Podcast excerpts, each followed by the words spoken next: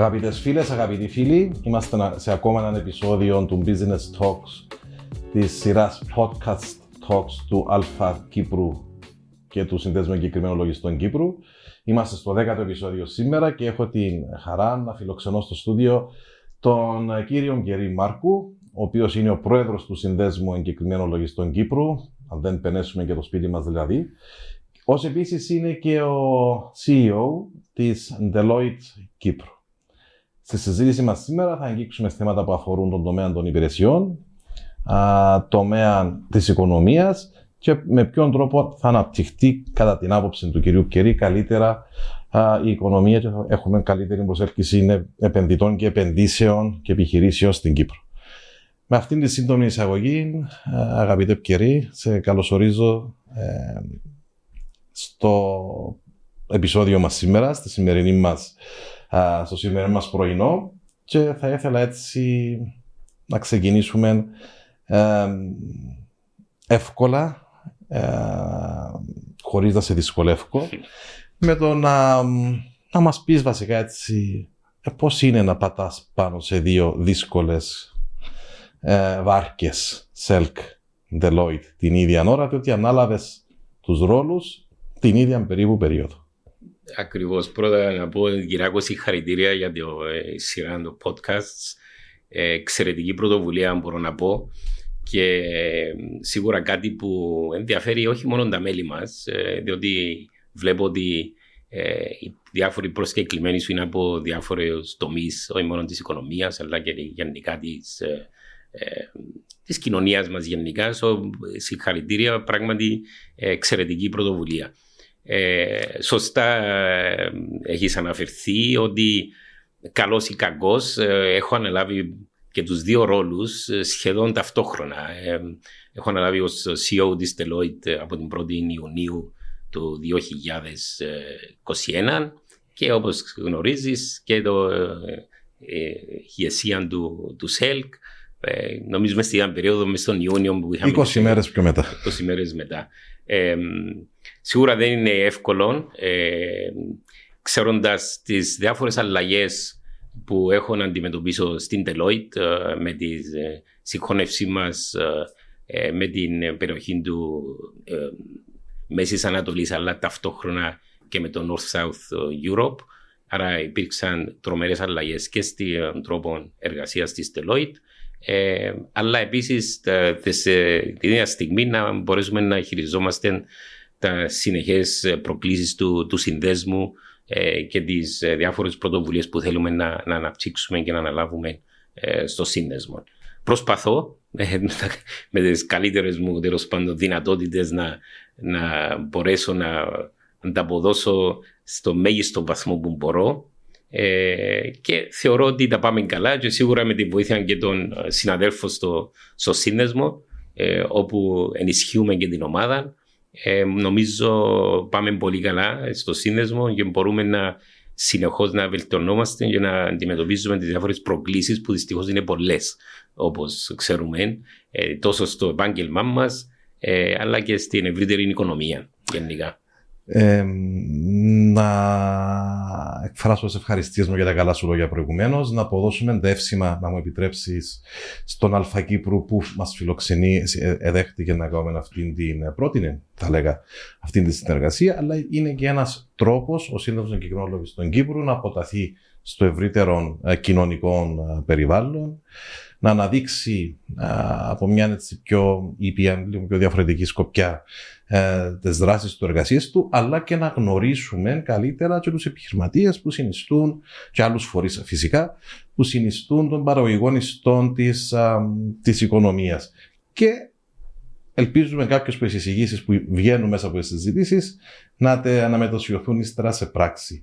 Ε, είναι γεγονός ότι ως Deloitte είσαστε ε, το δεύτερο, θα λέγα, μεγάλο διεθνές ε, δίκτυο που, αν, που ανήκεται σε περιφερειακό, να, να, το πω έτσι όπως το λέγετε και εσείς παλιά, στα δικά σας χωριά, regional ε, group, με βάση, να δεν κάνω λάθος, το Dubai. και είναι μια συγχώνευση η οποία σίγουρα διαφορετικά, διαφορετικές κουλτούρες, διαφορετικές διαδικασίες, διαφορετικές απαιτήσεις σε μια περίοδο και ανάλαβες σε μια περίοδο που ακόμα είμαστε μέσα στο COVID ναι. με όλα τα συνεπακόλουθα και δυστυχώς συνεχίζεις σε μια περίοδο με τον Ρωσοουκρανικό πόλεμο που τα κάνει ακόμα χειρότερα. Οπότε, ε, πώς ήταν τούτο ο ανάμιση περίπου χρόνος, ναι. και ποιοι είναι οι κύριε σας άξονες σαν τελόι για περαιτέρω ανάπτυξη και δράση. Ναι. Εντάξει, το, σίγουρα ήταν, όπως σωστά είπες, ε, υπήρξε η περίοδος της ε, πανδημίας. Ταυτόχρονα, ε, ως Deloitte είχαμε ξεκινήσει το, αυτή, αυτή την αλλαγή τέλος πάντων εισδοχής της Deloitte στο Μέση Ανατολή, Deloitte Κύπρου μέσα στη Μέση Ανατολή, αλλά ταυτόχρονα ε, μέσα στα πλαίσια της ευρύτερε αλλαγές που γίνονται στη, στην Deloitte. Η Deloitte ε, έχει πλέον αυτή τη στιγμή ε, διατηρεί 10 ε, member firms ως παγκοσμίως. Δηλαδή έχει ε, ξεκινήσει σε έναν ασχηματισμό όπου διάφορες γραφεία συγχωνεύονται και δημιουργούν έναν τεράστιο κολοσσό τέλος πάντων να ονομάσουμε, το οποίος παρόλο που ο αρχικό τους στόχος ήταν να δημιουργήσουν έναν μεγάλο γραφείο παγκοσμίως, τύπου Άντερσεν, αν θυμάστε παλιούς καιρούς.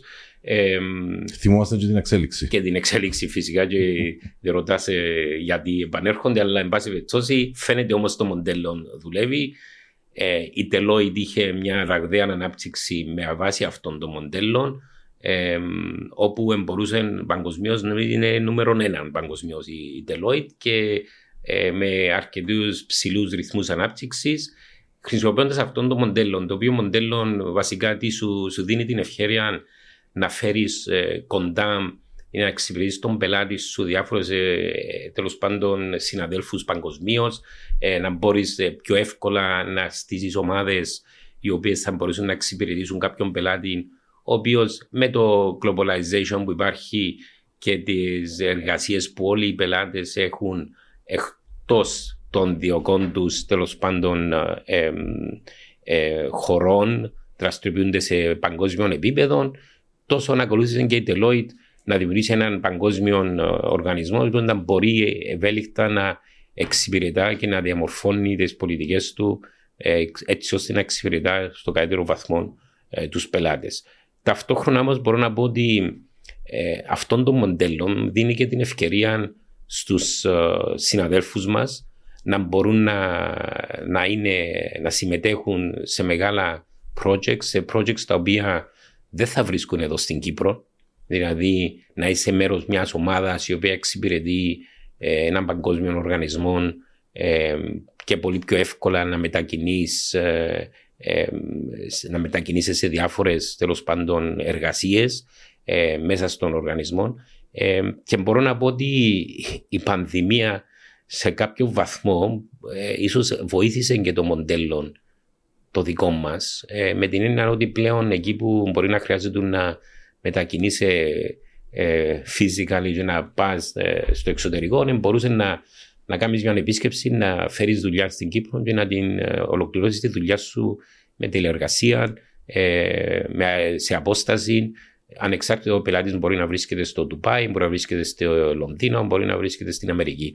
Ε, σου δίνει αυτή τη δυνατότητα η τηλεεργασία να τέλος πάντων να, να εξυπηρετείς τον πελάτη σου ως ένας παγκόσμιο οργανισμός ε, σε παγκόσμια ε, τέλος πάντων δυνατότητα οπουδήποτε και να βρίσκεται ο πελάτης.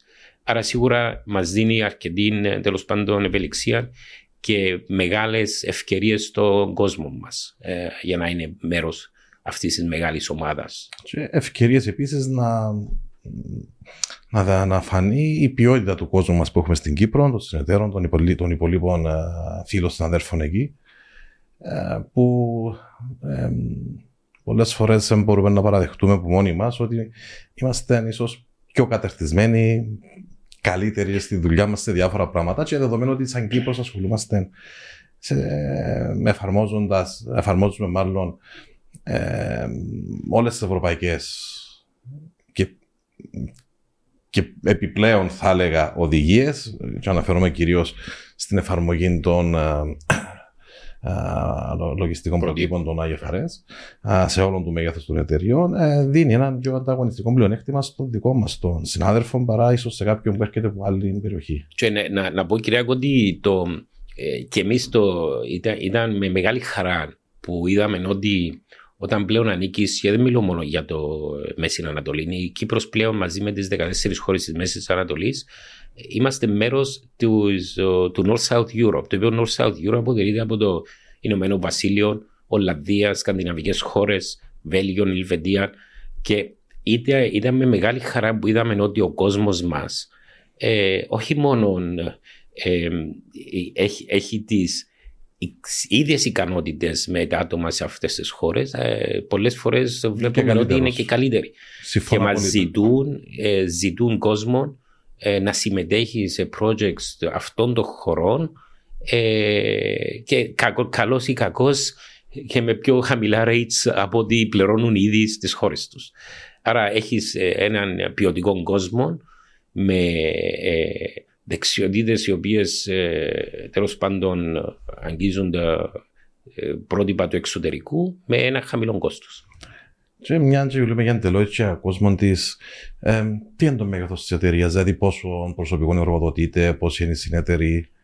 Είμαστε. Ε, Τι βάλουμε προ... και το μέγεθος. Ναι, ναι, προσωπικό με συνεταίρους ε, γύρω σε 760 άτομα. Έχουμε γραφεία στην ε, Λευκοσία και Λεμεσόν.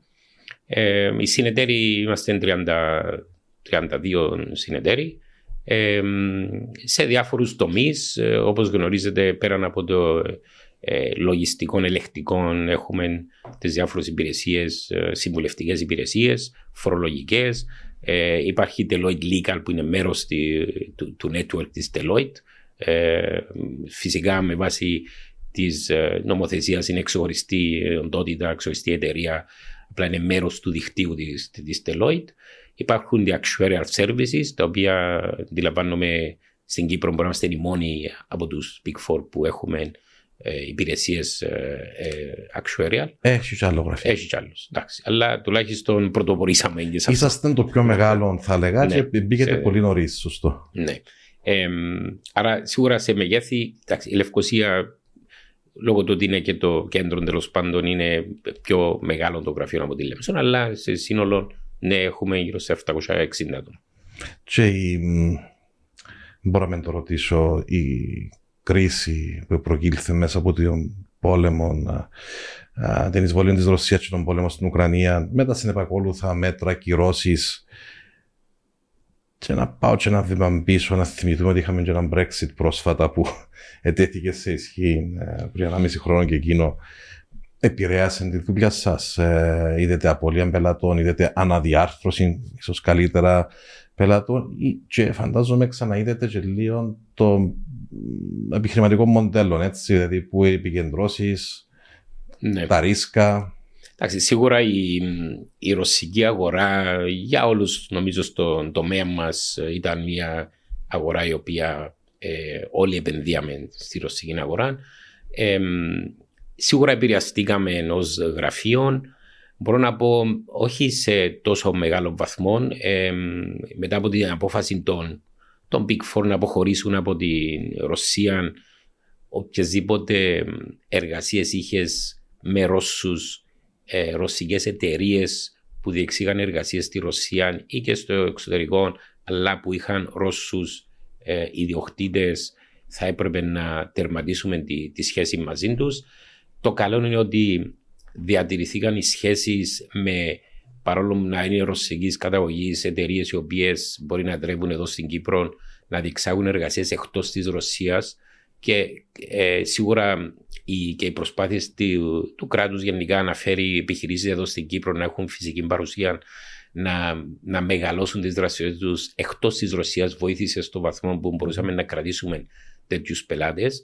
Ε, αλλά και γενικά η, η Deloitte, ε, μέσα στα πλαίσια και τις αλλαγές που είχα αναφέρει προηγουμένως, ε, ξεκίνησαμε ήδη να βλέπουμε άλλες αγορές πριν και από τον πόλεμο ε, πολύ πιο πριν από τον πόλεμο, όπου ε, βλέπαμε την, ε, τη δυνατότητα της, της αγοράς στη Μέση Ανατολής και μία από τις, ένας από τους λόγους που, που και αποφασίσαμε να, συμπορευθούμε μαζί με τους συναδέλφους μας στη Μέση Ανατολής ήταν διότι είδαμε την προοπτική της Μέσης Ανατολής και ταυτόχρονα της περαιτέρω του δυτικού κόσμου, τέλος πάντων Αμερικής, ε, Δυτικής Ευρώπης κτλ. που είναι, είμαστε και μέρος αυτής της μεγαλύτερης ομάδας της Deloitte. Άρα, ναι, μεν επηρεαστήκαμε, αλλά ταυτόχρονα ήδη είμαστε στο δρόμο αλλαγής ε, τέλος πάντων του, του, των στόχων μας όσον αφορά το, το, το πελατολόγιο της Deloitte. Ε, ε, απλά να, να, πω ότι σίγουρα ο Ρώσος ήταν, μπορώ να πω και, και πιο κερδοφόρες τέλος πάντων ε, εργασίες που ε, σε σχέση με ίσως άλλες άλλους πελάτες, αλλά ναι, πρέπει να δουλέψουμε πιο σκληρά, να φέρουμε περισσότερες επιχειρήσεις ε, από άλλες, άλλες αγορές.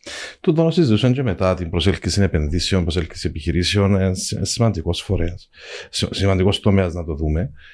Ε, καλύψαμε τα της Deloitte να μιλήσουμε και λίγο για το CEO της Deloitte. Είσαι εκεί φανταζόμαι τα τελευταία λίγα χρόνια. Ε, επέρασες από διάφορες, ε, ε, διάφορους ρόλους εντός της Deloitte. Ε, μας έτσι, θα σε γνωρίζει και ο κόσμος καλύτερα. Είσαι και λίγο πιο εσωστρεφής σαν άτομο, να. ε, ε, έτσι θα σε γνωρίζει καλύτερα πώς ξεκίνησες. Ε, ναι. Έτσι σύντομα Εντάξει, να, να, ήταν να... εξειδικεύσεις σου στην Deloitte πριν να πιάσεις του την εξειδικεύση που ε, νομίζω ενδιαφέρει πάρα πολλά από τις προηγούμενες. Ναι, σίγουρα. Εντάξει, απλά να, να μην πω πολλά πίσω, αλλά σίγουρα να πω ότι όταν ήμουν, εγώ όταν ήμουν 16 χρονών ήθελα να γίνω αρχιτέκτονας για να καταλάβεις. Άρα, ε, καλός ή κακός, ε, μετά από συμβουλή από φίλους και γνωστούς, τότε μου είχαν πει, για μου είναι Κύπρο αρχιτέκτονες, ε, να πάει να γίνεις λογιστής και να ειδικευθείς στα φορολογικά. Ε, μιλώ στα, στα 16 μου τότε. Ε, διότι ο Κυπρέος ε, θέλει να γλιτώνει φόρους. Δεν μπορούσα να προβλέψω τότε φυσικά ότι όταν μιλούμε για φορολογικά δεν θα μιλούσαμε για, κυρίως για Κυπρέους αλλά ίσως για, για ξένους επενδύσεις. Ε, αλλά από τα 16 μου ναι πήρα αυτή την τολμηρή αλλαγή από, παρόλο που με ενδιαφέρει πάρα πολύ η αρχιτεκτονική ε, να να, τέλος πάντων, να ε, σπουδάσω την λογιστική και μετά μετέπειτα το charter στο, στο Λονδίνο. Ε, έκανα το training μου στο, στο Λονδίνο. Ε, μετά ειδικεύση σε φορολογικά θέματα από το 1990 και ερχόμενος στην Κύπρο ε, εργάστηκα αρχικά στους τότε Coopers and Libra ε, στο φορολογικό τμήμα που μπορώ να πω τότε όταν ήρθα με ειδικότητα σε φορολογικά θέματα ε, ο μόνος που ίσως είχε κάποιο ουσιώδης τμήμα ήταν η Κούβερ Λέπραν και ο φίλος μου ο Πανίκος ο Τσάλη, ο οποίος ε, μπορώ να πω φέρω τεράστιο respect προς τον Πανίκο. Είναι όχι μόνο μέντορας, πολύ καλός φίλος και πράγματι με βοήθησε στις αρχές όταν ήρθα Κύπρο να μάθω πολύ ε, έγκαιρα και εύκολα την φορολογική νομοθεσία της Κύπρου. Ε, μετά αποφάσισα να πάρω το μεγάλο βήμα να ιδρύσω το φορολογικό τμήμα της τότε Άντερσεν ε, ξεκινώντας από το 0 ε, το 1995 και ναι, σήμερα μετά από τη συγχώνευση της Άντερσεν στην Κύπρο με την Deloitte ε, μετά από το 1995 μέχρι το 2020 που είχα, αναπτύ, είχα προταθεί για CEO της, της Deloitte ε, ανέλαβα το μετά από 30 και πλέον χρόνια σε έναν επάγγελμα φορολογικής ειδικότητας, ε, τόσο στο Λονδίνο όσο και στην Κύπρο ε, είχα αναλάβει αυτόν το very challenging ρόλο να αναλάβω CEO το οποίο μπορώ να πω ότι με ευχαριστεί αρκετά διότι μου δίνει τις, την ευκαιρία να εφαρμόσω τις εμπειρίες μου μετά από 36 και πλέον χρόνια είμαι στο επάγγελμα από το 1986. Άρα μιλούμε για 36 χρόνια εμπειρίες στο επάγγελμα. Ε, άρα σίγουρα ε, εντάξει, έκαναμε τα φορολογικά μας, κανεί. Ε, σίγουρα είναι πολύ διαφορετικός ο ρόλος πλέον. Έχεις να χειριστείς όλα ε, το φάσμα των υπηρεσιών που προσφέρει η Deloitte και έχεις να χειριστείς αρκετούς συνεταίρους, καλός ή κακός. Ε, άρα για μένα είναι μεγάλη πρόκληση και εντάξει, έχουμε ακόμα κάποια χρόνια μέχρι το τέλος της καριέρας μας. Ε, άρα θεωρώ ότι είναι μεγάλη πρόκληση να μπορέσω να, να, να προσφέρω ε, και στις ευρύτερες τέλος πάντων εργασίες της Τελόιτ παρά μόνο στα φορολογικά. Και από ό,τι ξέρω στηρίζεις ε, ποδοσφαιρικά τον ε, Διγενή Μόρφου. Αντιλαμβάνομαι ότι κατάγεσαι από την περιοχή. Ναι, ήταν. Και έχεις κάνει και έτσι ζήσει εντός και εκτός Κύπρου που να πάρεις τη σωστή απόφαση και να επαναπατριστείς, έτσι. ναι, ναι. Εντάξει, με το Διγενή Μόρφου ε, ήμουν πριν την προσφυγιά, ε, κατάγομαι από την Πεντάγια Μόρφου. Ε, είχα ένα θείο ο οποίος μας έπαιρνε στο ποδόσφαιρο και θυμούμε τότε το Διγενή δεκαετία του 70 ε, και 72 που είχαμε παίξει και στην Ευρώπη. Ε, Δυστυχώς όμως μετά, όταν ε, μετακόμισα Αγγλία το 1975 μετά από την εισβολή, ε, δεν μπορούσα να παρακολουθώ το Κυπριακό πρωτάθλημα. Ε, τον τότε καιρό δεν υπήρχε το ίντερνετ. Ε, υπήρχε γρασίδι στα γήπεδα, εν πάση περιπτώσει. Σωστό. Ε, ήμουν πάντα και παραμένω φανατικός οπαδός της Arsenal, δεν το ανέφερες, Κυριακό. Προσπάθησα να το αποφύγω. Ε, ότι η ομάδα μας πάει πολύ καλά φέτος. παρακολουθώ, συνεχίζω να παρακολουθώ το αγγλικό πρωτάθλημα από τον καιρό που ήμουν ε, Λονδίνο. Δεν θα ξεχάσω όταν έφτασα για πρώτη φορά στο Λονδίνο το 1975 και περνούσαμε με το τρένο ε, δίπλα από το, το Highbury και είδα το μεγάλο κανόνι της Αρσένας, ακόμα το θυμάμαι μέχρι σήμερα διότι ήμουν ο παδός της Arsenal και πριν να, πάμε, ε, πριν να μετακομίσουμε Λονδίνο. Ε, επιστρέφοντας πίσω όμως ε, επανασυνδέθηκα με το Διγενή, καλός ή κακός. Ε, ήμουν και στο συμβούλιο του Διγενή για κάποια χρόνια, μέσα στην περίοδο που ήταν στην πρώτη κατηγορία και είχαμε πάει τελικό ε, κυπέλου ε, με την Ομόνια. Δυστυχώς χάσαμε 2-0, αλλά ε, ήταν ε, μια ευχάριστη εμπειρία όπου καταφέραμε να φέρουμε 4-5 χιλιάδες μορφίδες στο, στο Γάσι τότε. Ε, μεγάλες εμπειρίες και φυσικά και τα κλαδιά των πορτοκαλιών ήταν όλα εκεί. αλλά ναι, σίγουρα προσπαθώ, έχω κάποια επαφή με την ηγεσία εκεί του Διγενή στο βαθμό που μπορούμε να, να βοηθούμε. αλλά δεν κρύβω ότι η αγάπη μου είναι προς τη Αγγλική Arsenal. Ειδικά φέτος. Και ειδικά φέτος. Ναι. Έχεις έτσι κάποια, ας το πούμε, κάποια για σε σχέση με το χωριό σου την Πεντάγια, έτσι, μια ανεπιθυμία να επισκεφτείς, δηλαδή μια νοσταλγία αν έζησες εκεί; Σίγουρα ήμουν εκεί. Ε, ζούσα στην Πεντάγια μέχρι το 10 χρονών, το 1974. Ε, επισκέφθηκα την Πεντάγια μόλις ανοίξαν τα οδοφράγματα ε, είχα επίσης ε, πάρει και την οικογένειά μου ε, και τα παιδιά μου, έχω δύο, ή τότε οι κόρες μου ήταν κρίση ηλικίας, ε, για να γνωρίσουν ε, τέλος πάντων τα εδάφη μας. αλλά κάπου όταν μπορώ να πω ότι μετά από μια-δυο φορές που είχα πάει, δεν, δεν ήθελα, ξέρεις, μαράζον, να πει να γίνει μαράζον. Άρα είπα, μα, μα δεν, δεν θα πάω εκεί για να ε, για να επισκέπτεις και να μαραζώνω. Να, παρόλο που ε, είχαμε πάει στο σπίτι μας, έχουμε ε, Τουρκοκύπριους εκεί που μένουν και πολύ καλή οικογένεια. Η μητέρα μου ε, μάλιστα πήγε για καφέ και γνώρισε τους. Είχαμε, είχαμε γνωρίσει εκεί. Και μπορώ να πω ότι είναι κρίμα που τα ακούεις αυτά και από τη δική τους πλευρά. Δηλαδή και αυτός που μένει στο σπίτι μας είναι, λέει, με ο πρόσφυγας. Από κάπου αλλού έφυγε. Ναι, από κάπου αλλού έφυγε. Από νομίζω περιοχή Λεμεσού που ήταν. Άρα είναι. Εντάξει, και μπορώ να πω ότι έχει πολλά χρόνια να, να ξαναπάω πίσω. Ε, διότι αυτό το μαράζει. Όταν πάω πίσω, ναι, προτιμώ να μην πηγαίνω ω επισκέπτης. Αλλά να πω κάτι, Κυριακό, mm. όταν, όταν ανοίξαν το φράγματα και και μου έκανε εντύπωση όταν εκτός από την πεντάγια πήγαμε Κερίνια, Απόστολον Αντρέα και μου έκανε εντύπωση ότι οι κόρες μου τότε, εντάξει, το μιλούμε το 2010, 10-12 χρονών τέλος πάντων, ε, μου είπαν παπά, τελικά η Κύπρος είναι πιο μεγάλη από ό,τι υπολογίζαμε. Ξέρεις, οι, οι μικροί έμαθαν το μισό κομμάτι της Κύπρου. Και όταν τους γυρίσει και δουν τα υπόλοιπα μας εδάφη, ε, μου έκαμε ειλικρινά, τώρα λίγο σηκώνεται η τρίχα μου, ας πούμε, ότι μου, οι μικρές μου είχαν πει μες στο αυτοκίνητο σαν ότι τελικά παπά η Κύπρος είναι μεγάλη. Ε, Φίλε, όταν έκανα εγώ την. Ε, έτσι, και εγώ δύο-τρεις φορές τα κατεχόμενα τότε, απλά για να γνωρίσουμε και τους τόπους δηλαδή που δεν ξέραμε, εγώ έκανα την αντίθετη διαπίστωση ότι ξέρεις, επειδή ακριβώς ζούμε στο μισό κομμάτι και από εκεί και πέρα ήταν η φαντασία μας. Δεν είμαι πρόσφυγα, οπότε δεν είχα ναι. ζήσει από εκεί. Ε, δεν έξερα, δεν μπορεί να προσδιορίσει πόσο κοντά ή μακριά είναι το βαρόσι. Ναι. Εμένα η διαπίστωση μου είναι ότι είμαστε τόσο μικρή χώρα, δηλαδή Αγγερίνια, α πούμε, τώρα μιλούμε για 20 λεπτά διαδρομή. Ε, το βαρόσι. Ναι. Ε, 30 λεπτά. ναι, από Λευκοσία πάντα, έτσι. Όχι, ε, ε, τελικά. Εντάξει, είναι κρίμα το που συμβαίνει, είναι πρόβλημα σίγουρα.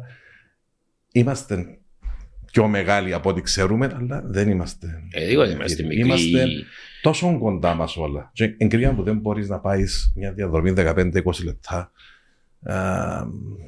που και η μόρφα είναι πιο μακριά. Ναι, μα ακριβώς ο πατέρας μου, εμείς μέναμε πεντάκια, είναι δίπλα από το ξερόν. Ο πατέρας μου εργάζεται Λευκοσία και πηγαίνουν έρχεται καθημερινά ε, πεντάγια Λευκοσία. Λευκοσία μετά. Δηλαδή ήταν, ήταν, εντάξει, τότε δεν υπήρχαν. Εντάξει, ούτε highway, ούτε. Αλλά πάλι ήταν κοντά.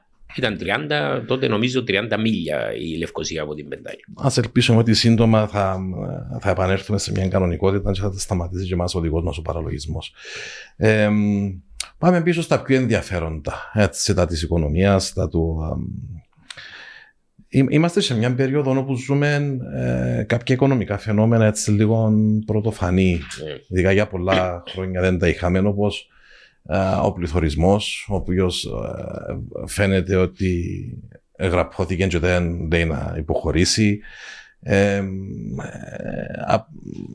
από το κόντζο του πολέμου, οι αυξήσεις στις τιμές ενέργειας, στα ναύλα, στα logistics, ε, γενικά ακρίβεια παντού, ε, μια βεβαιότητα οικονομικά και φυσικά και ένα κοινωνικό, μια κοινωνική αναστάτωση διότι ε, ε, άμα οι μισθοί μένουν σταθεροί και το υπόλοιπο κόστος διαβίωσης, επιβίωσης ίσως σε πολλούς, ε, αυξάνεται, δημιουργά θέματα. Εσύ πώς εσύ πώς το βλέπεις, και σαν επαγγελματικός φορέας ή και σαν γραφείο, τι, πώς, πώς αντιμετωπίζετε εσείς τούτη την ε, σημαντική αύξηση στην οικονομία και ποια είναι η πρόβλεψή σας, δηλαδή να 23 να τελειώσει, να επιμηκηθεί. Να, να, να, πω ότι σίγουρα είναι πρωτο, πρωτόγνωρες οι συνθήκες. Σίγουρα ε, κάποιος οικονομολόγος θα σου πει ότι είναι καθαρά ε, προσφορά και ζήτηση. Βλέπουμε η προσφορά να είναι μειωμένη, η ζήτηση να είναι αυξημένη. Ναι, όμως ο πληθωρισμός το... έδειχνε την τάση του που πριν. Ακριβώς αυτό θα έλεγα ότι ε, ε, ξεκινήσαμε, βλέπαμε την τάση αυτή του πληθωρισμού. Θεωρήσαμε ότι θα ήταν ε, πάντων για μικρή περίοδο. Ε, και ακριβώς διότι πιστεύαμε ότι ήταν λόγω της αύξησης της ζήτησης. Ξέρετε, ο κόσμος μετά, μετά από την πανδημία ακριβώς. περιορίστηκε, άρα ευκήγε έξω να ξοδέψει. Ε, βγαίναν οι διάφορες κυβερνήσεις. Φυσικά εσωνώσαν και χρήμα οι διάφορες κυβερνήσεις. Άρα, καλώ φυσικά για την περίοδο πανδημίας. Μετά είχαμε ταυτόχρονα με την αύξηση της ζήτησης, είχαμε και την έλλειψη προϊόντων και την, ε, λόγω και του πολέμου, της αύξησης του κόστους. Άρα, έχουμε τους δύο παράγοντες που, που αφορούν τη ζήτηση και την προσφορά να κινούνται προς τις δύο αντίθετες κατευθύνσεις, κατά επέκταση να αυξάνονται τις τιμές. Και σαν Κύπρος που εισάγουμε την πλειοψηφία των προϊόντων ναι. ήταν καθαρά και εισαγόμενο το φαινόμενο. Εισαγόμενο, καθαρά εισαγόμενο. Και με, το, με, το, με τα ναύλα, ναι. να, ειδικά από χώρες όπως η Κίνα για παράδειγμα, να ναι, μα... δεκαπλασιάζονται οι τιμές. Και, και, και, είναι αυτό το κόστος παραγωγής που διάβαζα προχτές ε, ότι η Γερμανία λέει χάνει 86 δισεκατομμύρια δολάρια το χρόνο λόγω έλλειψης προσωπικού και ε, ανάγκης μείωσης της παραγωγής τους. Δηλαδή δεν μπορούν να παράξουν ότι δεν έχουν. Άρα σημαίνει με τη μείωση της παραγωγής αυξάνεται το κόστος το αυξημένο κόστος. Πάλι διαβάζονταν ότι η Ευρώπη γενικά με τα αυξημένα κόστα χάνει επιχειρήσεις οι οποίες κλείνουν εργοστάσια και μετακομίζουν στις Ηνωμένες Πολιτείες. Άρα τούτα τα αυξημένα κόστα και η έλλειψη παραγωγής σίγουρα βάλουν περαιτέρω πίεση στις τιμές. Πίεση στις τιμές. Τώρα, σίγουρα για, για μας, αν το δω και, και ως Κύπρος αλλά και ως Τελόιντ γενικά, το, το θέμα τι είναι. Το, το κόστος είναι δεδομένο. Είναι αυξημένο το κόστος. Η μεγάλη πρόκληση είναι πώς πώς θα αυξήσεις τα έσοδα σου. Ε, και ως κράτος αλλά και, και ως επιχείρηση. Ε, άρα σίγουρα πρέπει να μπει τεράστια προσπάθεια στην αύξηση των εισοδημάτων. Μάλιστα. Ε, έχουμε να αντιμετωπίσουμε την έλλειψη προσωπικού, όπως όχι μόνο ο δικός μας τομέας, τον υπήρχε ε, ε, τέλος πάντων τη δική μας τομέα, αλλά όλες οι επιχειρήσεις έχουν έλλειψη προσωπικού. Άρα σίγουρα πρέπει να μπορέσουμε να προσελκύσουμε προσωπικό, να μπορέσουμε να, να αυξήσουμε το έσοδο, διότι για μας θεωρείται το κόστος είναι εκεί και δυστυχώς όταν κάτι πάει πάνω, πολλά δύσκολο να πέσει. Σωστό. Ε, άρα οι προσπάθειες γίνονται γύρω από την. Σίγουρα και οι προσπάθειες της κυβέρνησης για προσέλκυση ξένων επενδύσεων, ε, το να έρθει φρέσκο χρήμα, να έρθει μεγαλύτερη τέλος πάντων αγορά, να μεγαλώσουμε την αγορά της Κύπρου. Τα προβλήματα που είχαμε στο, στο ε, ναι. παρελθόν, εννοείται. Ε, ναι, εννοείται. Με δηλαδή το, συμμόρφωσης, έτσι. Απλά το να, το να αυξήσω τα έσοδα μου ως χώρα είναι περιορισμένα. Η Κύπρος, όπως είπαμε προηγουμένως, είναι μικρή. Πώς θα είναι να αυξήσεις τα έσοδα σου; Έτσι. Άρα, αν τα κόστα είναι δεδομένα, η αύξηση των εισόδων πρέπει να έρθει από το εξωτερικό. Και ναι, σίγουρα και ω Τελόιντ είχαμε πει προηγουμένως για το ότι οι δραστηριότητες της Τελόιντ Κύπρου πλέον είναι επεκτείνονται και στο εξωτερικό μαζί με τους, ε, τις νέες μας τέλος πάντων ιδιότητες που έχουμε ως μέρος του, του NSE αλλά και ως χώρα βλέπουμε ότι ε, προχτές διαβάζαμε ότι 8.000 αιτήσει για νέους εργαζόμενους στην Κύπρο από τις νέες επιχειρήσεις που θέλουν να έρθουν να στήσουν εργασίες εδώ. Άρα, σίγουρα οι προσπάθειες της κυβέρνησης για προσέλκυση ξένων επενδύσεων να φέρουν εδώ υπαλλήλους οι οποίοι θα ξοδέψουν. Ε, η Λεμεσός γέμωσε αυτοκίνητα ε, company cars τα οποία ε, ξοδεύουν εδώ στην Κύπρο εστιατόρια, ε, σχολεία, ε, νοικιάσουν διαμερίσματα, σπίτια. όλα αυτά δημιουργούν ε, νέα εισοδήματα γενικά για την οικονομία. Ε, στο σημείο του τον έτσι έπιασω την πάσα φιλευκαιρή και να πάω έτσι λίγο πιο στοχευμένα. Πέρασε από τη Βουλή η νομοθεσία που επιτρέπει την εργοδότηση ατόμων από το εξωτερικό είτε σε διευθυντικές θέσεις και σε χαμηλότερες με 50% έκπτωση στο, στο φόρο, το οποίο θεωρούμε ήταν ένα πάρα πολύ σημαντικό νομοσχέδιο. Εντάξει, είδαμε και την εγκύκλιο που δεν ήμασταν και πάρα πολύ ενθουσιασμένοι από το τελικό αποτέλεσμα. Ναι. Άρα, από τη μια θέλουμε με να προσελκύσουμε επενδύσεις, επιχειρήσεις, κόσμο.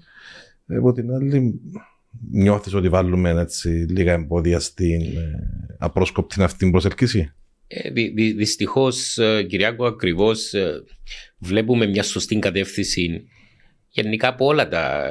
Νομίζω δεν είναι μόνο η παρούσα κυβέρνηση, και όλες οι κυβερνήσεις προηγουμένως πάντα στηρίζαν τις ξένες επενδύσεις.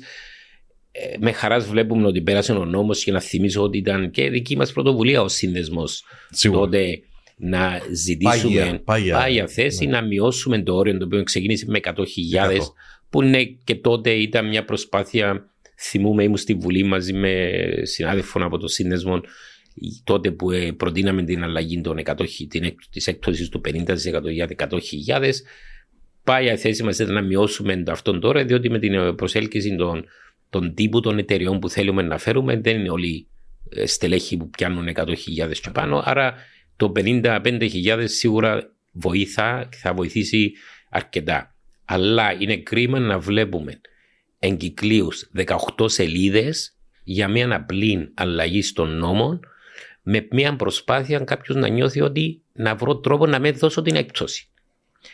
Δηλαδή, είτε να έρθω να δώσω κίνητρα για να φέρω επενδυτέ, ή να έρθω να του πω: Ξέρετε, υπάρχει τούτη πρόνοια, αλλά ε, πρέπει να δούμε 18 σελίδες. Μήπως και δεν εμπίψετε κάποτε τη συγκεκριμένη πρόνοια να μέσα θα δοθεί έκπτωση.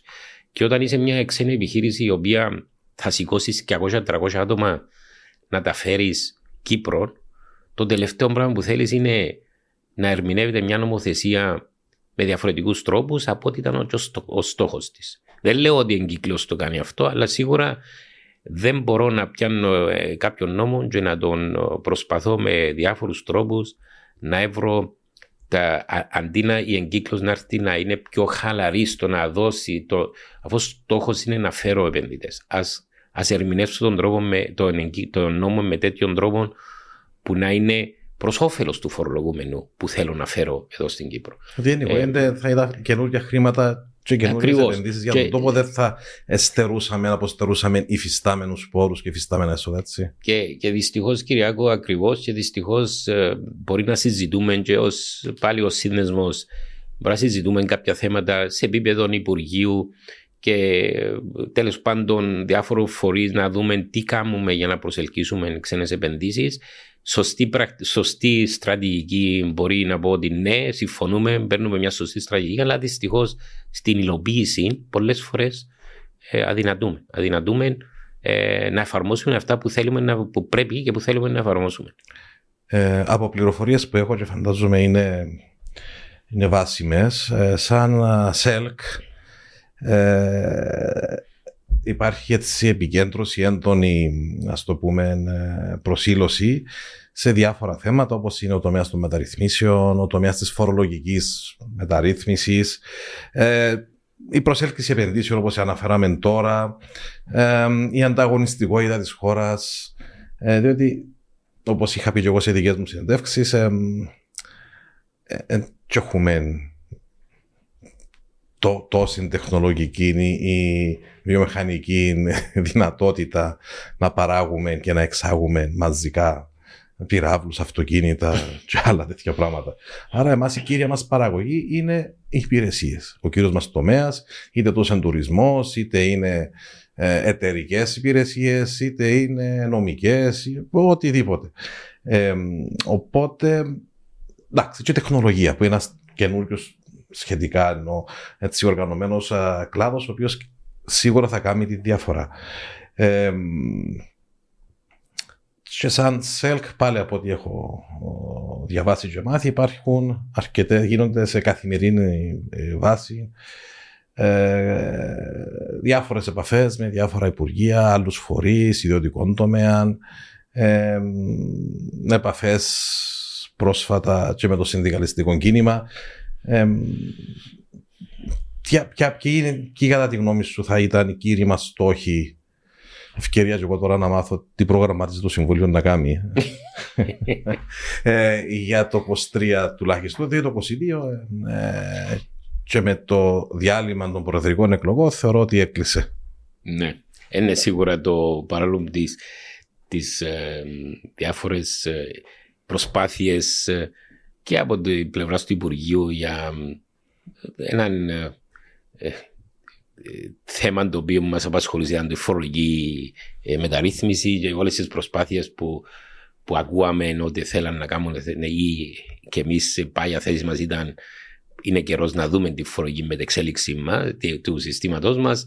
Ε, εντάξει, με τις εκλογές νομίζω πλέον ας το δούμε με την νέα τέλος πάντων κυβέρνηση ή τέλος πάντων. Με την όποια νέα κυβέρνηση. Όποια νέα κυβέρνηση. Αλλά νομίζω το. Η, η, η, εντάξει, όπως γνωρίζεις, Κυριακό, ο σύνδεσμος έχει 26 και πλέον πόσες επιτροπές έχουμε που, που, ασχολούνται με διάφορους ε, τομείς τη οικονομίας και όχι μόνο.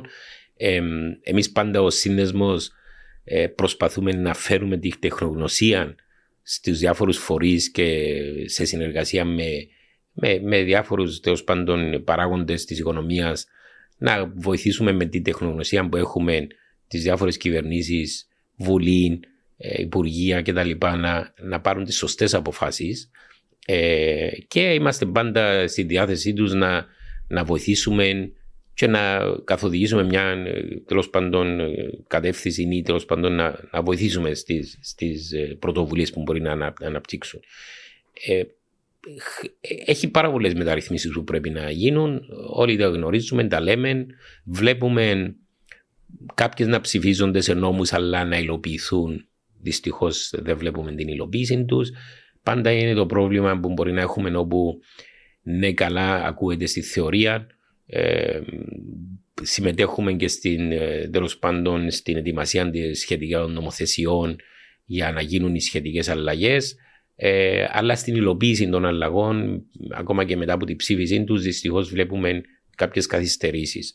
Ε, Ένας τομέας που σίγουρα ήταν και, είναι και το εξπερτή μου που ήταν, ήταν η φορολογική ε, μεταρρύθμιση. Ε, θυμάμαι την περίοδο που για προετοιμασίας για ένταξη στην Ευρωπαϊκή Ένωση είχαμε τότε. Πριν 20 ετίες. Ναι, πριν 20 ετίες. Το 2000 ακριβώς ήρθε τότε ο, ο Μακαρίτη, ο προφέσορο Wolfgang Κάσνερ, μαζί με την ομάδα του από το Vienna University. Ε, με σκοπό να παρουσιάσουν στην κυβέρνηση που δική τους πρωτοβουλία. Μπορώ να πω ότι δική τους μαζί με τότε, μπορώ να πω και ως Deloitte. Ναι, ναι, ήταν, ήταν εσείς εισήγηση, θέλετε. Ήταν ο managing partner της Deloitte Βιέννη και, και visiting professor στο Πανεπιστήμιο. Και με δική μας πρωτοβουλία φέραμε αυτόν τον professor, ο οποίος με την ομάδα του παρουσίασε το, μοντέλο, το νέο μοντέλο της Κύπρου σε φορολογικό, ε, φορολογική νομοθεσία που μιλούσαν εκεί για εντελώς ε, μεταρρύθμιση από το μηδέν. Δηλαδή, άλλαξε ο νόμος πλήρως. Ε, να πούμε ότι σταμάτησε τότε το καθεστώς των offshore, το οποίο είχαμε πολύ ναι. κριτική. Ναι, ναι, υπήρχαν ε, διάφορες αλλαγές που έπρεπε να γίνουν λόγω Ευρωπαϊκής Ένωσης. Και αυτός ο νόμος παραμένει εδώ. Μπορώ να πω ότι πήρε, πήρε τότε η Κύπρος και αρκετά εύσημα τότε ότι ήταν πρωτοποριακός τότε ο νόμος μας και κάλυψε τα πάντα που αφορούσαν τις απαιτήσεις της Ευρωπαϊκής Ένωσης ε, και ήταν και ταυτόχρονα ελκυστικός για ξένες επενδύσεις, που ήταν το, το ζητούμενο. Ε, αλλά δυστυχώς έχει από το 2000. Ε, εντάξει, ψηφίστηκε σε νομοθεσία το 2002, αλλά ε, η εργασία ξεκίνησε από το 2000. Ε, από τότε βλέπουμε τόσες αλλαγές που γίνονται στο παγκόσμιο περιβάλλον που αφορά τη φορολόγηση, είτε ΑΔΟΝΟΣΑ, είτε Pillar 1, Pillar 2, είτε ε, Ευρωπαϊκή Ένωση. Τώρα έρχεται νέα οδηγία της ε, Ευρωπαϊκής Ένωσης, τον BEFIT, που ε, θα μας ναι. θυμίσει οι εποχές της ενιαία κοινής φορολογικής βάσης. Ναι, της φορολογικής βάσης, τα οποία τα ζήσαμε πριν καιρό και επανέρχονται. Υπάρχουν τόσες πολλές αλλαγές που γίνονται. Δυστυχώς εμείς όπως ε, είχες πει και προηγουμένως επανελειμμένα ζητούμε μια συνολική φορολογική μετεξέλιξη την ονομάσαμε όπου θα δούμε μετασχηματισμό, συγγνώμη, μετασχηματισμό. σε μετεξέλιξη της νομοθεσίας, μετασχηματισμό, ε, για, για να δούμε ε, πού πρέπει να πάει το φορολογικό μας σύστημα. Ε, Βέβαια, να πούμε γιατί έτσι για να δώσουμε και καλύτερα το μήνυμα στους φίλους που μας παρακολουθούν. Άμα λέμε φορολογικό μετασχηματισμό, δεν εννοούμε μόνο την νομοθεσία, αλλά όλο το πλαίσιο. Όλο το practice του σωστό. Ναι, που το οποίο περιλαμβάνει τη φορολογική δικαιοσύνη με το Εφοριακό Συμβούλιο, τα λειτουργικά μηχανογραφικά συστήματα του φορολογίας, την εκπαίδευση του κόσμου, είτε συναδέλφων είτε στο δημόσιο. Και σιγά σιγά την εμπέδωση μιας φορολογικής κουλτούρας. Άρα δεν ήταν απλά να αλλάξουμε δύο συντελεστές ναι. ή να πούμε ότι θα επιτρέψουμε στους επιχειρηματίες να έχουν, έτσι θα μιλήσουμε λίγο τεχνικά, ε, επιταχυνόμενες ε, ναι, και, και... ναι, ή να διαγράφουμε ξέρω εγώ, το φόρο που κρατα, παρακρατείται από την άμυνα κτλ. Ναι. Και, και, ναι, και ακριβώς αυτό θα έλεγα. Και εκεί που εμείς μιλούμε για ολόκληρη φορολογική μεταρρύθμιση, ε, να παίρνουμε ε, ε, μηνύματα και επιστολές που να λένε ότι επειδή θα αλλάξουμε το φορολογικό συντελεστή, πέτε μας τι ε, κίνητρα πρέπει να δώσουμε ή τι αντισταθμιστικά μέτρα πρέπει να δώσουμε. Δεν είναι αυτή η φορολογική ε, μεταρρύθμιση που, που μιλάμε.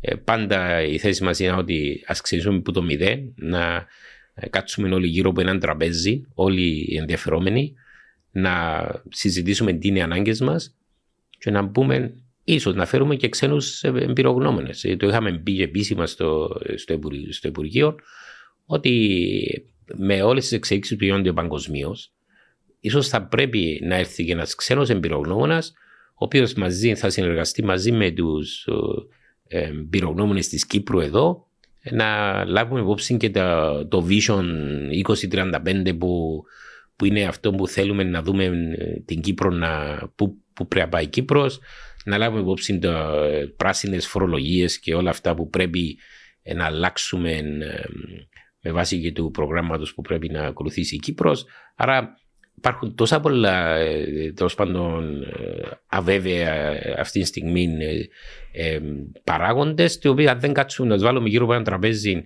και να δούμε τι θα είναι το νέο μας φορολογικό σύστημα, δεν μπορεί να περάσει μια φορολογική με μεταρρύθμιση με το απλά να αλλάξω κάποιους συντελεστές. Έχεις απόλυτο δίκιο. Εντάξει, τώρα συμφωνούμε μεταξύ μας, τα έχουμε ξανασυζητήσει και προηγουμένως. Όμως, έτσι για να είμαστε και πιο ξεκάθαροι στον κόσμο που θα μας δει, ε, το Vision 35 είναι η μακροπρόθεσμη στρατηγική ανάπτυξης της οικονομίας μέχρι το 2035, όπως αυτή εγκρίθηκε, ετοιμάστηκε και εγκρίθηκε από το Συμβούλιο Ανταγωνιστικότητας και Οικονομίας και έχει επικυρωθεί από τη χώρα ότι είναι επίσημη μας πορεία ανάπτυξης, με την οποία συμφωνούμε. και θεωρώ ήταν μια πάρα, πάρα πολύ καλή πρωτοβουλία της, του κράτους. Και επίσης αυτό που ανάφερες τώρα ε, με την αβεβαιότητα, διότι ένας προορισμός για να είναι ελκυστικός, να είναι θεμητός, να είναι αγαπητός πάντων από τρίτους επενδυτές, ε, θα πρέπει να έχουν μια σταθερότητα, θα έχουν μια προβλεψιμότητα ότι στο εγγύς μέλλον δεν θα έχουμε ε, διάφορα, διάφορες εκπλήξεις. Η βασική μας διαφορά, μου επιτρέπεις, από το 2000 τότε που ήρθε ο προφέσορ Γκάσνερ και κάναμε την ανταγή του νόμου, είναι ξέραμε που θέλαμε να πάμε. Ξέραμε ναι. το ευρωπαϊκό κεκτημένο, είχαμε στόχο. Σήμερα τα πράγματα είναι διαφορετικά, διότι ε, εσύ καλύτερα φυσικά από μένα γνωρίζεις που πρώτο χέρι τι τεράστιες αλλαγές στον τομέα της ε, επιχειρηματικότητας ε, και φορολογίας που παίζονται σε διεθνές επίπεδο. Εγώ θα έλεγα από το 2014 με την ανακοίνωση του offshoreization από τη Ρωσία. Yeah. Ναι. Ε, δηλαδή ο, ο ΣΑ εκδίδει ε, διάφορα, διά, διάφορα έγγραφα όπως τον BEPS, όπως έχουμε, ε, έχουμε τη φορολόγηση των digital companies που είναι άλλος τομέας. Έχουμε τη φορολόγηση των μεγάλων ε, πολυεθνικών πάνω από 750 εκατομμύρια κύκλου εργασιών. Και έχουμε και την Ευρωπαϊκή Ένωση να θέλει να συμμαζέψει ε, τα δικά της με διάφορες αστόχε, θα έλεγα, ε, πρωτοβουλίες μέχρι στιγμής ε, για να εξισώσει ίσως το φορολογικό πλαίσιο των διαφόρων χωρών σε έναν το οποίο είναι άδικο, διότι κάθε χώρα έχει τα δικά της δεδομένα.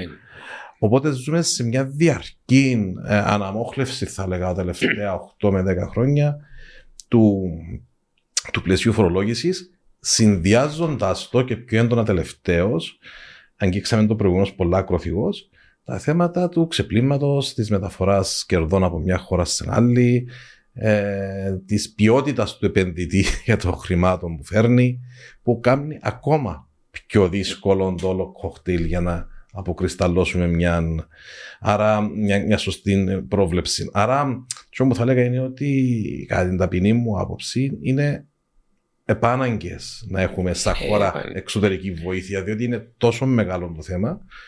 Και πρέπει να βάλουμε και το στοιχείο της πρόβλεψης σε αυτό που να κάνουμε για να μην πάμε σε έξι μήνες να ξανακάνουμε.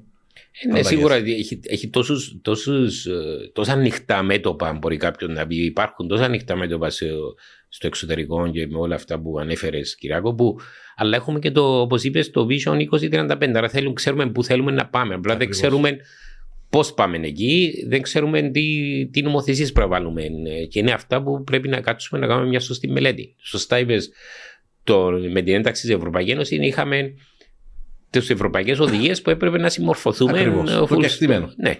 Εδώ υπάρχουν όλα γύρω μας, γίνονται όλα αυτές οι αλλαγές και εμείς απλά κάπου πατσαρίσκουμε τον νόμο, βάλουμε κομμάτι ποδί, βάλουμε κομμάτι ποδά, αλλά δεν έχουμε μια κοινή κατεύθυνση είναι οι αλλαγές που θα μας πάρουν εκεί που θέλουμε να Για να είμαστε δίκαιοι όμως, η νομοθεσία εξελίχθηκε από το 2002 μέχρι σήμερα, αλλά εξελίχθηκε ίσως όχι σε μια σωστή δομική κατάσταση, αλλά ε, εξελίχθηκε λόγω των εξαναγκών.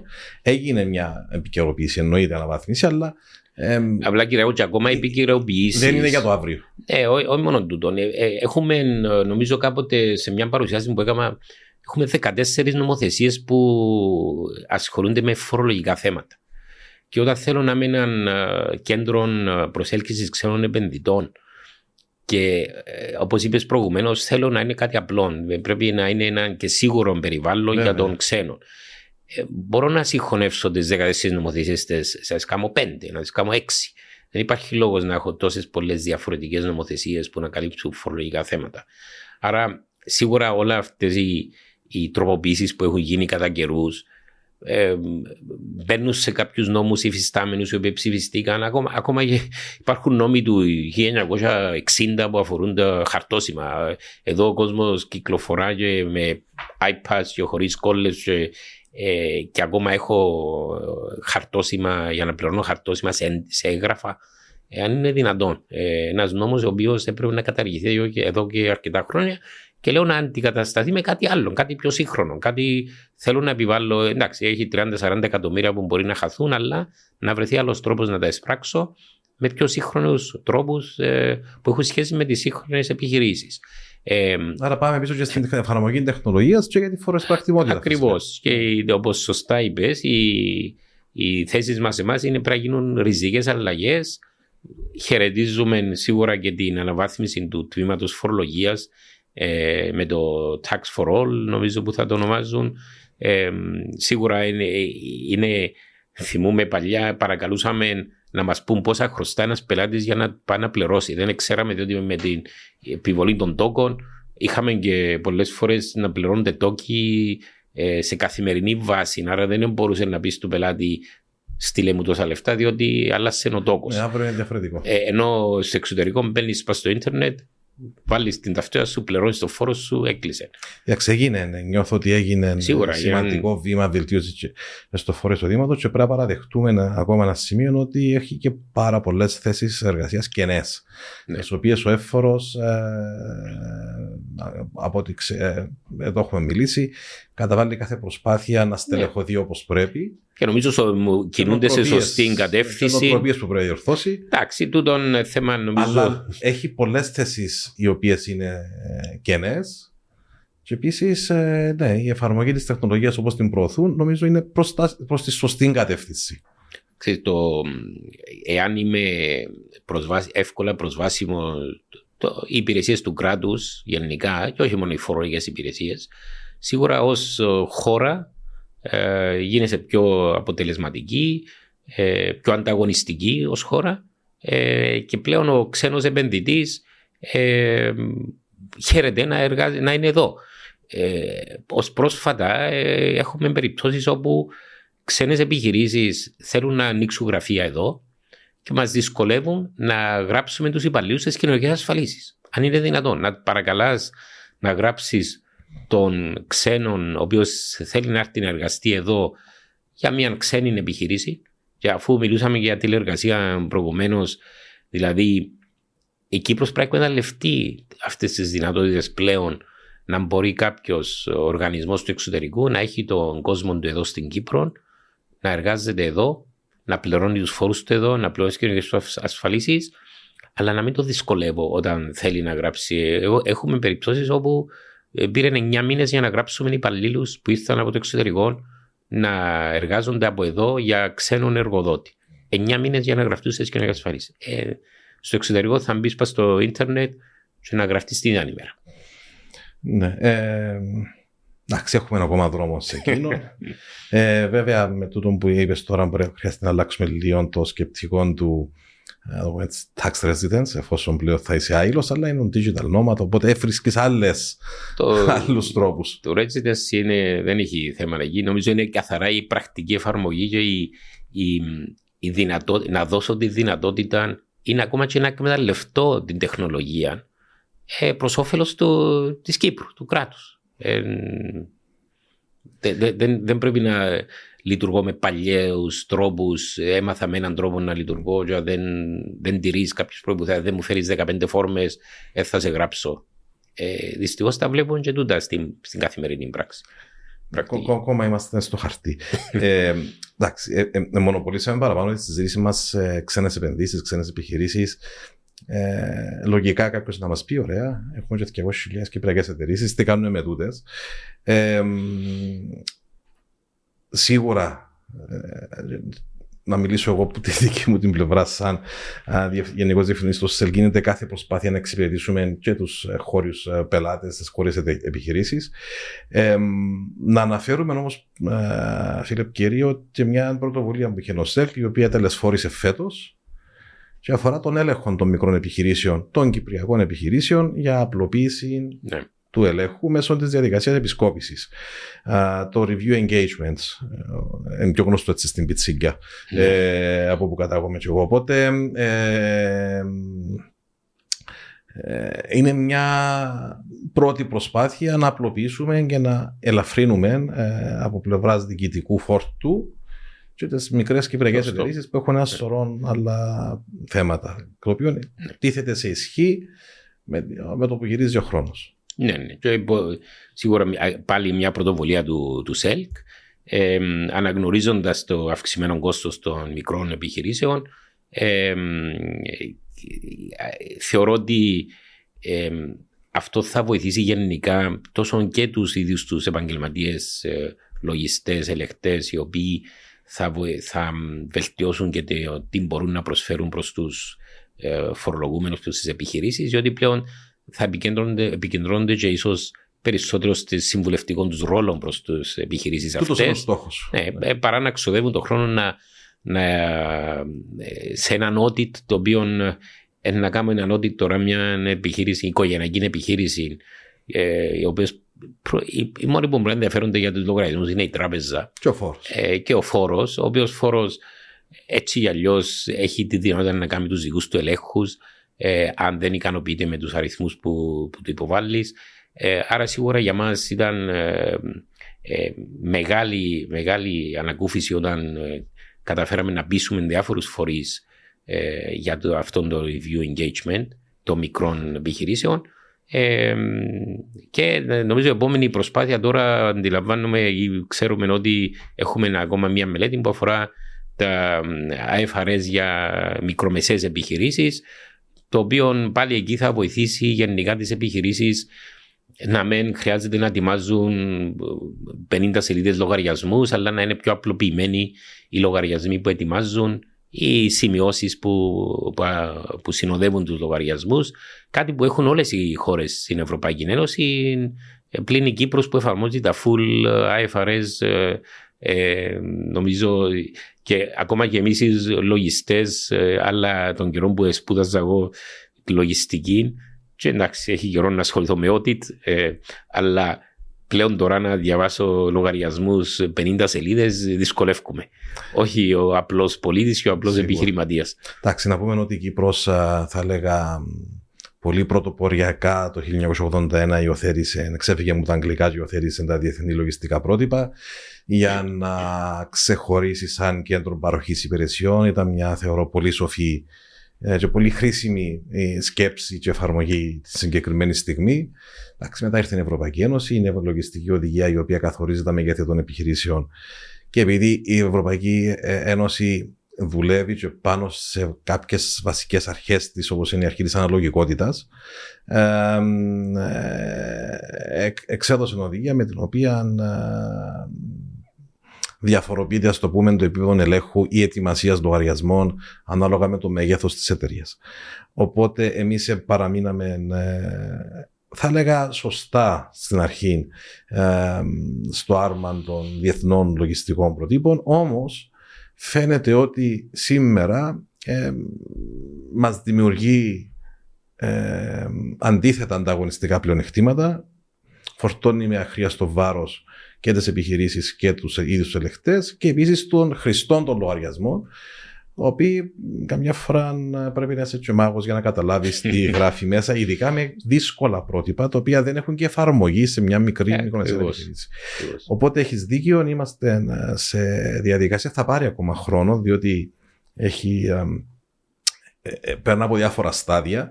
Όμως είμαστε στην ευχάριστη θέση να πούμε ότι το πρότυπο έχει ήδη ε, τέλος πάντων ε, εντοπιστεί. Θα χρησιμοποιήσουμε πάλι ένα διεθνές πρότυπο της Παγκόσμιας Ομοσπονδίας Λογιστών. Έχουμε συμφωνήσει, έχουμε στείλει και το συμβόλαιο. Ε, έτσι θα σε ενημερώσω ε, για υπογραφή μαζί με την Παγκόσμια Ομοσπονδία Λογιστών. Έχουμε το δικαίωμα να το προσαρμόσουμε για τις, τα μεγέθη τα οποία θέλουμε εμείς. Και θα ακολουθήσει μια διαδικασία διαβούλευσης με το αρμόδιο Υπουργείο των Υπουργείων Εμπορίου και μετά με την Ευρωπαϊκή Επιτροπή για την έγκρισή τους. Πρώτον να πάμε στη Βουλή. Ναι. Οπότε ευελπιστώ ότι σε εύλογο χρονικό διάστημα, δεν την πρώτο προσδιορίσω, θα έχουμε και αυτή την εξέλιξη θα βοηθήσει πάρα πολύ τις μικρομεσαίες επιχειρήσεις και επίσης θα βοηθήσει και τις ξένες επιχειρήσεις οι οποίες είναι κάτω από εκείνα τα μεγέθη. Ε, σίγουρα υπάρχουν, μιλούμε πάντα και για πέρα από τις κυπριακές και οι ξένες επιχειρήσεις, υπάρχουν και οι μικρές ξένες επιχειρήσεις. Δεν είναι όλες μεγάλες. Ε, είμαστε έτσι προς το τέλος της συζήτησή μας. Ξέρω ότι θα θέλεις να είμαστε εδώ ακόμα δύο μισή ώρες, αλλά κάπου έχει να πάεις. Ε, έτσι κλείνοντας, ότι ε, ε, μπορεί να κουράσουμε τον κόσμο με τεχνικά θέματα και ε, θέματα τα οποία είναι πιο εξειδικευμένα. Σαν δύο-τρία έτσι σημεία. Ε, και μπορείς να αναλάβεις κάποια από τα που έχουμε μπει. Ποια, ποια νομίζετε τα πιο σημαντικά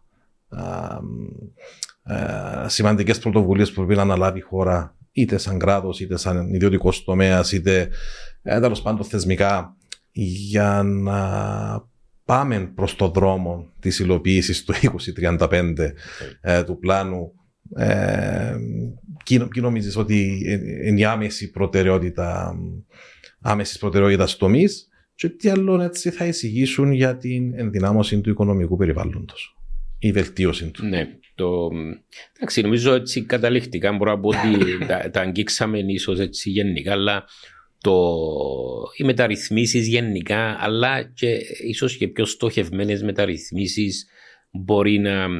Το digitalization, ναι, το Υφυπουργείο κάνει καλή δουλειά, αλλά να, να δούμε ε, πιο γρήγορες τέλος πάντων υλοποιήσεις κάποιων αλλαγών.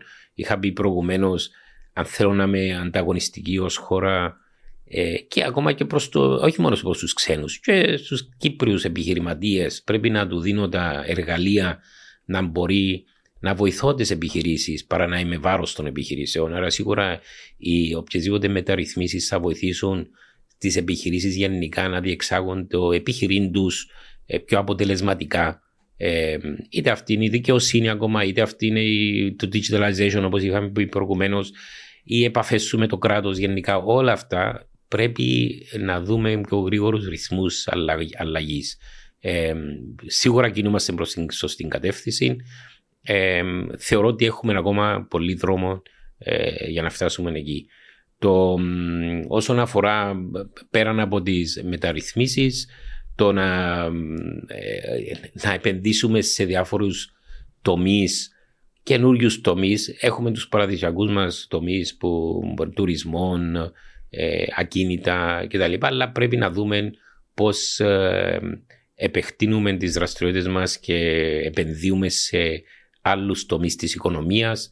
Ε, είτε αυτά είναι τα ε, εκπαίδευση, είτε αυτά είναι η ιατρική, ε, διάφοροι τέλος πάντων τομείς που να μπορέσει η Κύπρος να αναπτυχθεί σε ένα ε, πολύ πιο τέλος πάντων κέντρων διαφόρων άλλων υπηρεσιών πέραν από τις παραδοσιακές υπηρεσίες που, που κατέχουμε. Πολύ σωστά έπεσε στην αρχή ότι δεν έχουμε βάλει την βιομηχανία, δεν, έχουμε, δεν παράγουμε πυράβλους.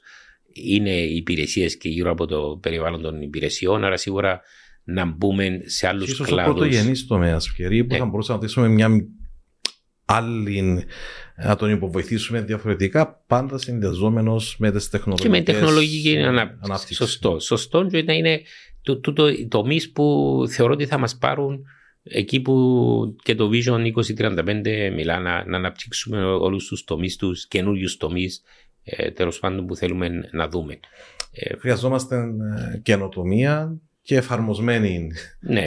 έρευνα, όχι απλά... Ξέρεις, έχουμε πολλούς επιστήμονες στην Κύπρο, ε, ε εξαιρετικές, ε, όλοι, όλοι γενικά, ξέρω πόσο ποσοστό του πληθυσμού μας ε, ε, σπουδάζει και έρχεται πίσω με κάποιες σπουδές, αλλά πρέπει να δούμε όλους αυτούς τους επιστήμονες να, να εφαρμόζουν αυτά που, που μελετούν και αυτά που ξέρουμε όλοι ότι κατέχουν ε, να έρθουν να τα εφαρμόσουμε εδώ στην, στο δικό μας το κράτος, στη δική μας τη χώρα.